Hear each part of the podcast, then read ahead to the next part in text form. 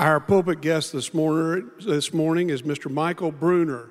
Michael is a longtime member of the Second Family. He and his wife, Stephanie, have 4 girls. Michael is currently a wealth manager, a fantastic Bible study teacher, and one of our deacons. Probably his greatest claim to fame is he's a Marine.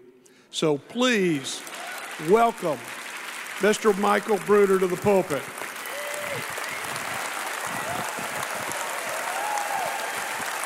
Thank you, sir.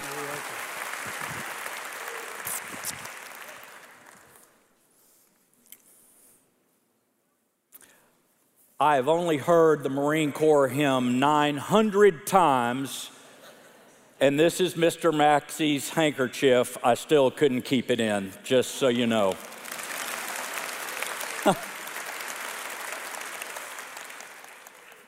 One item that Lee didn't mention that Ben Young asked me to say, speak a point on, is there's a book out.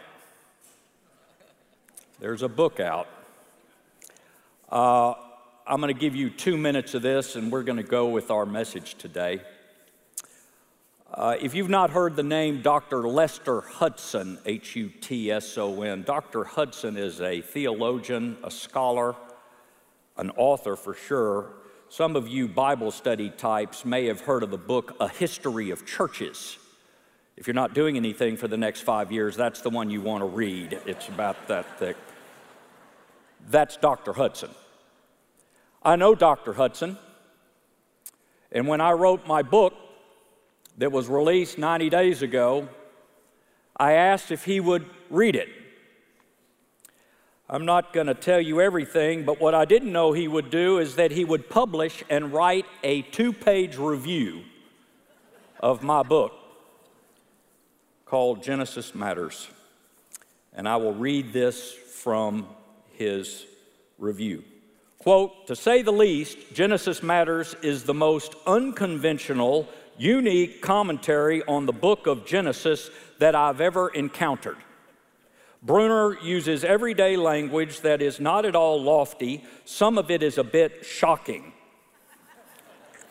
At times it's terse and he calls you out. Sometimes his language is crude and it wouldn't stand muster in an English class." I know there's a compliment in there somewhere. But he goes on to say at the end, "You will find this book fascinating and well spiced with laughter and tears. It is a highly emotional book that can help anyone, but it's especially suited for the more secular-minded and to a materialistically oriented person who is into self and who doesn't think or know that he or she needs God."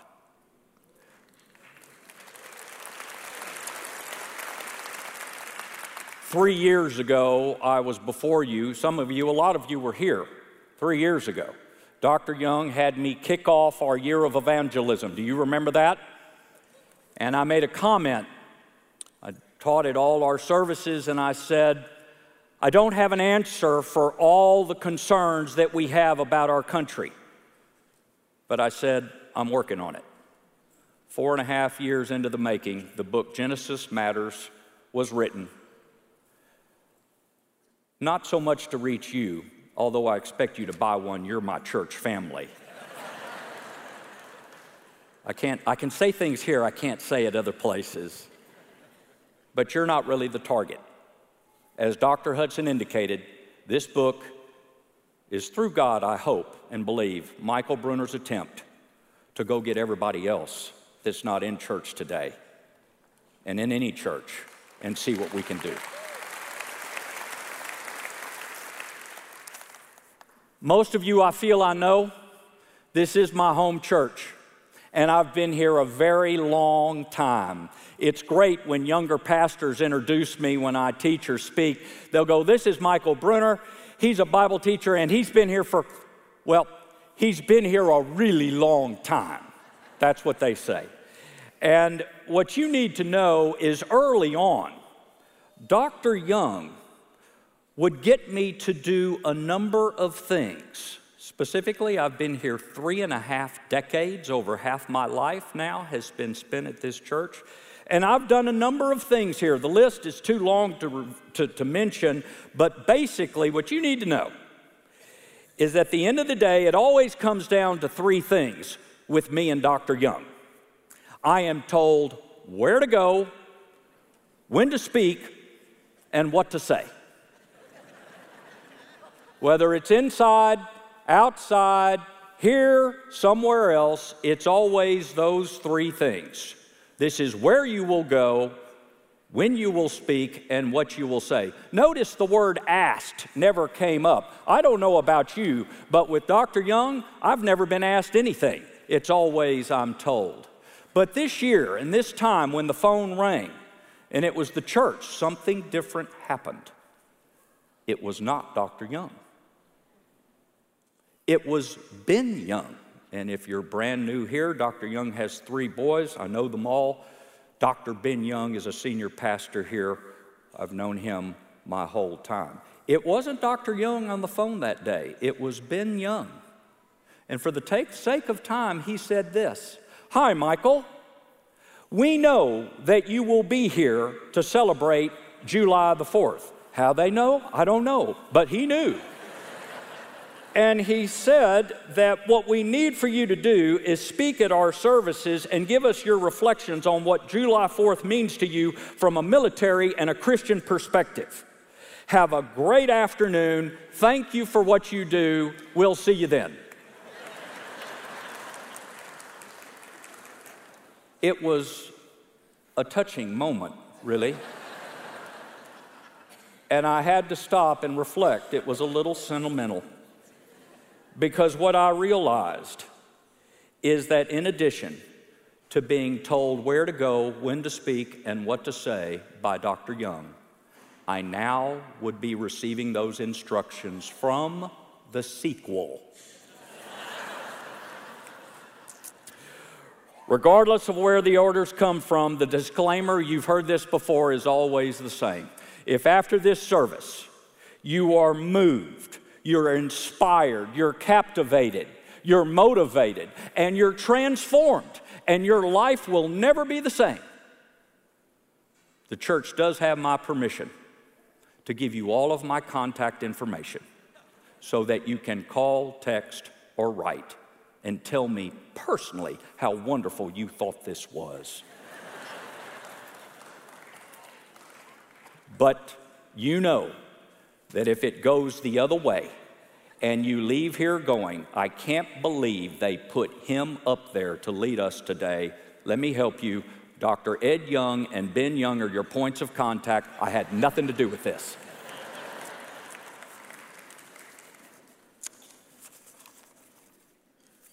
So as Ben did say, he thought it would be appropriate to have me come up and visit and say a few words about July the 4th, about my time in the military, and about what all this means to us now. I can never just get right to the point. I need to roll you into it. Regarding the Marine Corps, we have to go back a bit. I'm 13, 14 years old. Some of you know this story, but just listen. I'm 13, 14 years old, a young teenager, and at a Christian retreat in the middle of nowhere, deep in northeast Texas, the invitation is given by a youth pastor one evening service. And he said, if you're ready to accept Jesus Christ as your Savior, if you're ready to get right with God, then I'm going to ask you to get up, come forward, and make a decision to do just that. 13, 14 years old, I felt the call on my heart. And I accepted that pastor's invitation to receive Jesus as my Savior, as much as I understood that, and bring the Lord in my life. What I didn't know at that time is that a plan would be put in place. A direction, a leading, a calling, call it whatever you want. But a plan is now put in place. And that plan, part of that plan was that a few years later, I would join the United States Marine Corps. Trust me when I tell you that it was never, and my notes have never in all caps, it was never on my list of things to do. I had never thought about it. I was not military-minded. There were no Marines in my family. Military-minded, that's a little bit, that's putting it nicely. The fact is, I didn't really want anything to do at all with the military, much less the United States Marine Corps. And if you don't know, the Marine Corps makes up only 14% of our active duty forces, but we have one singular focus. We are the most combat-oriented force in the world. In other words, we are led, paid, and trained to do one thing, and that's fight. And let me just tell you, nowhere was that on my radar. But God certainly had other plans for me. Ben thought it'd be good to give you a story. Marines have stories. I thought about the time where I single-handedly saved our country from all enemies, foreign and domestic, in one summer. I said, nah, that's too easy. But a story did come to mind. I'm off script, but it happens early. Training operation, mid-1980s. Walking down a desert road. There's a building, small little building, two-story, like a duplex, really small, a cube made of cinder blocks. Doors blown off, windows blown off. There's nobody going to be in that building. But you learn in the military, and any veteran in a combat MOS will tell you this, you assume nothing. So here's the strategy. We need to secure the building. There's five of us. Dusty road, there's a way to do this, and what we do is two Marines will all go to the back of the building, come around to be on the left side of the door. Myself and two Marines behind me will be on the left side of the door, and at the appropriate time, a grenade will be lit, thrown into the second story, create the chaos and the diversion. Meanwhile, we go in the first floor, secure it, go up, and take care of what's left. Easy peasy. That day, First Lieutenant Michael Brunner had the grenade. So we commenced the operation. Two Marines went around, come to the right side of the door, myself and two others on the left side of the door, training operation, ready to begin. I look around, are you ready? Are you ready? I pull the pin, wait a sec, and proceed to toss the grenade. Now, I'm athletic. I know things. I've done way harder things. This should not be a problem. But you can imagine my surprise, and everyone else's, when instead of going through the window, as I beautifully threw the grenade, it just as beautifully hit the wall and bounced right back in my hand.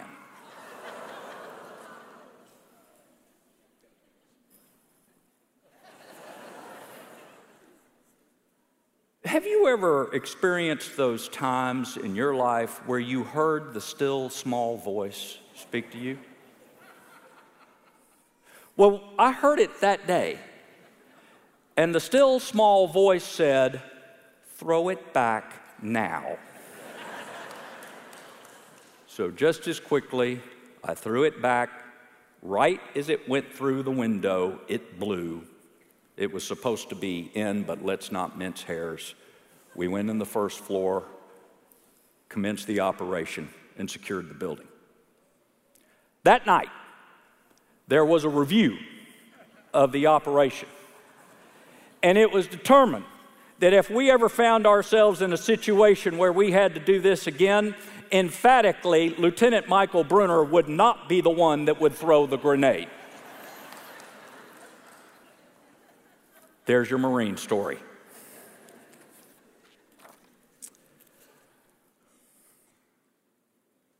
Point number one to my story is that when you and I let the Lord lead our lives, you will go down roads and experience things that were never on your radar. That plan didn't just stop with the Marine Corps. I have no doubt that shortly after my tour of duty was complete, that it was God's plan for me to be in Houston. That was never on my radar. I have no doubt that as I got to Houston, in short order, He started my career, which I still am in 34 years later. There is absolutely no doubt in my mind that when I got to Houston, He brought me to this church. I didn't know anybody here. Walked in stone cold. Had no idea that in short order they would ask me to become a leader and then a Bible teacher and a speaker, and now we've written a book. Along that path, you need to know, when I got here, I was single. Some of you know this already. And it was at this, so if you're single, I want you to listen to me a little bit. I was beyond single. You know this. I was Twilight Zone single. I was as single could be. I defined the word single. And I remember I would pray to the Lord and say, Father, You've taken over my life. This plan is taking shape. I'm excited to be here. Don't know what the future holds, but if I could share it with somebody, that might be good too. And you know where this is going. The Lord looked at me and said, son, you'll never leave the military. When I want you to have a wife, I will issue you one. Until then, you keep your focus on me.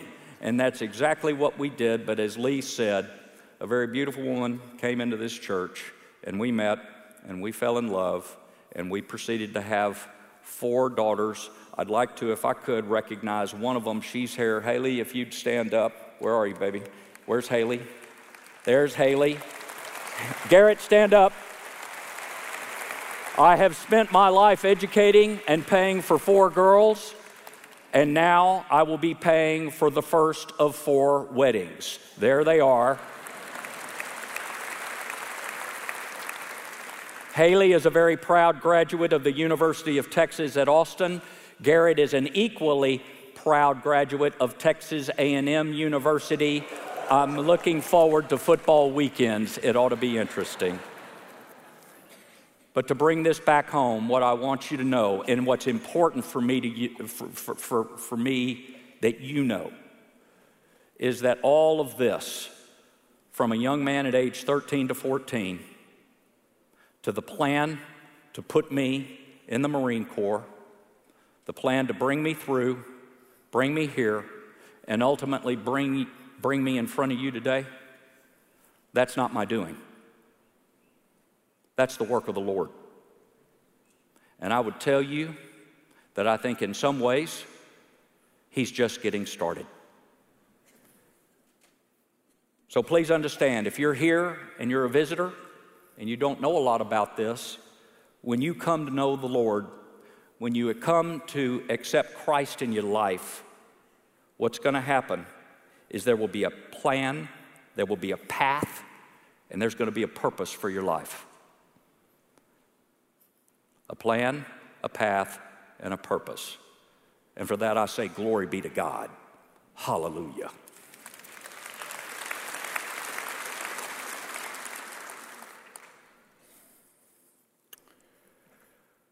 So it's July the 4th that we celebrate. That's Independence Day. And as I stated, Ben said, we want to hear your perspective. Specifically, from a military point of view, but also an American point of view and a Christian point of view. And so, as a veteran, and now when I say veteran, that's everybody that stood up. That's all the veterans. This is, I think, something where I speak for a lot of us. There's 3 big days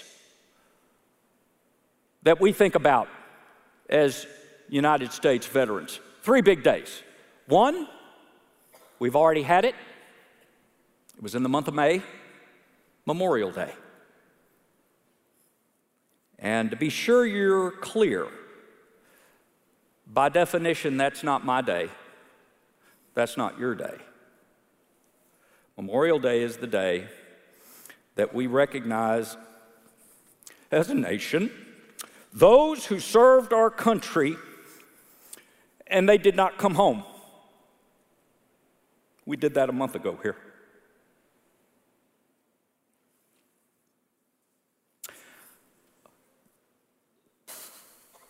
You know, as a young Marine recruit, I told how much fun it would be, 10 weeks of summer camp. They don't call boot camp in the Marine Corps torture, which is what it really is. They call it summer camp. That's how they get you to go. 10 weeks, Quantico, Virginia is where I did it. 60 walked in week one. By the time we got to week 10, 18 of us were left. We were ecstatic. And the commanding officer of that unit said, look around the room. He said, look around the room, because some of you will not come home. Actually, he said, some of you will die. I thought to myself, can't you be any more positive than that? As it turns out, and a lot of veterans know this, he couldn't have been more accurate. First Lieutenant Chris Toburen, 6 feet from me, helicopter pilot, a few years later, went down in an operation. He was an all-conference linebacker at the University of Kansas, a hometown hero for them. And one a little closer to home, First Lieutenant Robert Cox spent 6 months grunting and sweating and grinding with that guy in a fixed-wing aircraft over the Mediterranean Gulf. He went down. One of the best officers I ever knew. He was a Texas A&M graduate, and I was in his wedding. Let me just tell you, Memorial Day is for those folks, and every veteran here that was in a combat MOS knows stories just like that. That's their day. That's the first day we think about. The second day we'll think about is Veterans Day. That's absolutely my day, and it's my day, and it's every Veterans Day. We celebrate that in November, and it's the time where our nation formally recognizes those who have served and show their appreciation. All I want to tell you about that is this, just so you know, ladies and gents, just so you know, and I believe I speak for every veteran here, when you take a moment to go up to a veteran and say, thank you for your service, make no mistake, it means the world to us.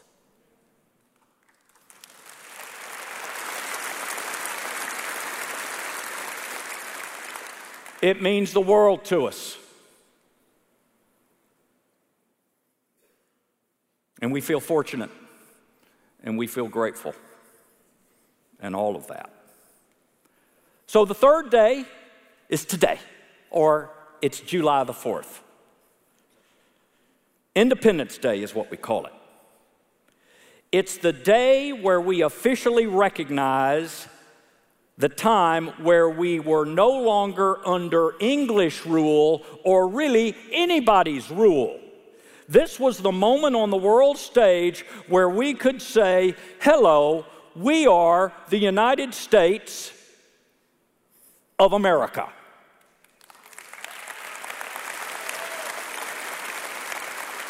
Not the United States of England, not the United States of Europe, the United States of America. That had never been done. The exact timing of the date was July the 4th, 1776. 2 points to make. One, this is amazing for me, by the way. This is a short message. The church always is concerned when they give me the microphone. You just don't know how long it's going to go.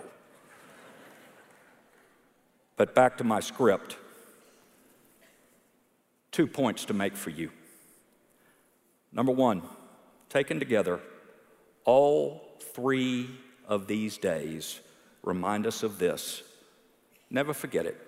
The quote is, we paid a heavy price to get our freedom, and we pay a heavy price to keep it.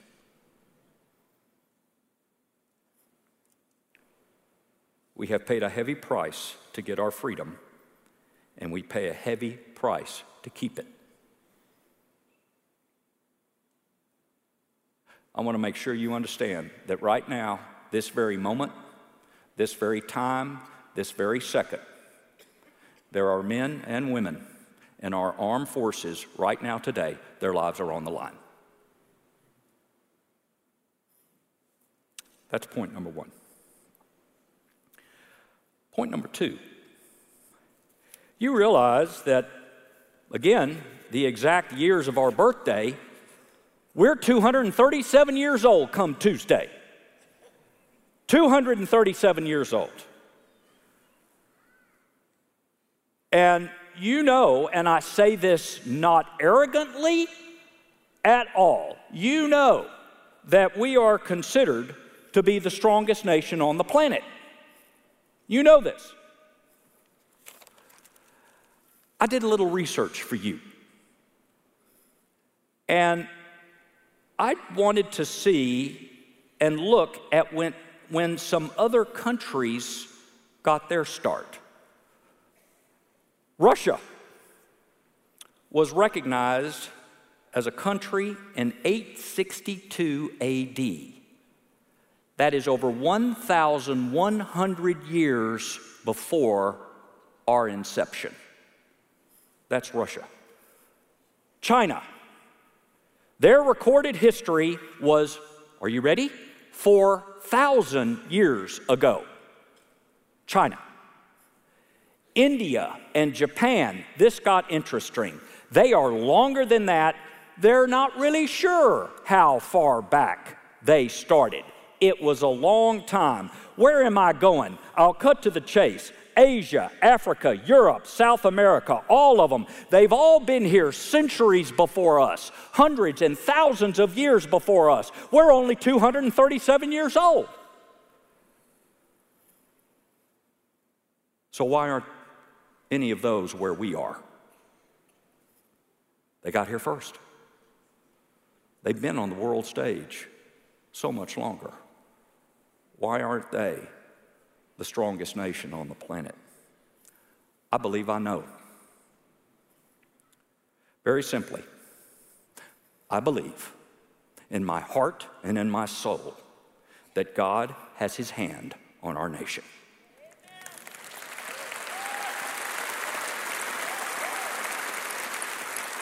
I'm going to read you a quote. This is not my words. It says, quote, many in the founding generation, the first layer of men and women who came to this country, it says many in the founding generation, 98% or more of whom were affiliated with Protestant Christianity, regarded the Bible as indispensable to their political experiment in self-government. Let me translate that for you. Our first generation, our forefathers, they wanted God in their lives. They wanted God in their lives. They wanted his leadership, his guidance, his counsel, his care, his plan, his protection, his providence. They wanted all of it in their lives. They wanted it individually, and they wanted it as a nation. And look what happened. Look what God did. Look what God did. That's how we started. So where does that leave us today? Lots gone on between now and then. Some say we've lost our way as a country. Some say we've forgotten God. And we've fallen so far, there's no hope for us. And finally, some would say, we've gone past the point of no return.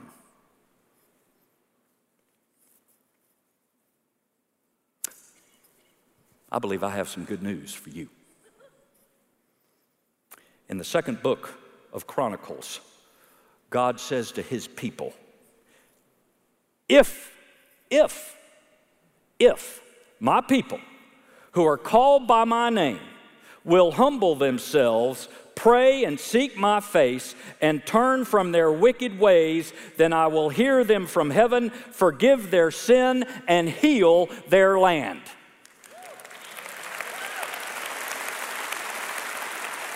So you know where this is going. As we remember, reflect, and celebrate our nation's birthday, July the 4th, Independence Day, I can't think of a better day to humble ourselves, pray and seek his face, turn from our wicked ways, and know that God will forgive our sin and heal our land. But let me tell you, I have one step better. I am a Bible teacher. Don't mess with me. I have biblical precedent, and I can tell you that as individuals, if we get excited about God again, we get excited about our faith again, we really put him first. We live that way, first as individuals, then as a church, then as a community, then as a state, and then as a nation. Watch this. Not only will he forgive our sin and heal our land, it says he will build us, grow us, move in us, and dare I say it, make us better than we ever were before. That's what's on the table with God through Jesus Christ.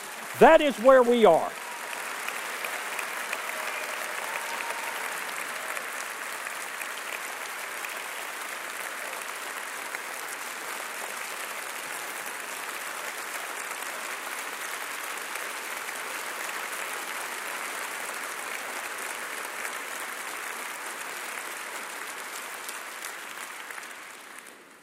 You're too kind. But those were my closing remarks. I want to say happy 4th of July. May God bless you, and may God bless our country. Would you bow with me in prayer?